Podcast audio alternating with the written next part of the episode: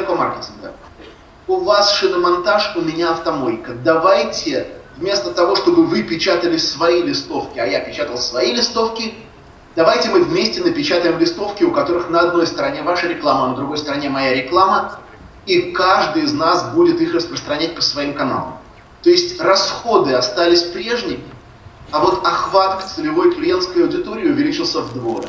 Можно идти по пути комаркетинга с брендами-производителями, с крупными брендами, которые готовы платить вам, покрывать часть ваших расходов за упоминание их торговой марки в вашей рекламе.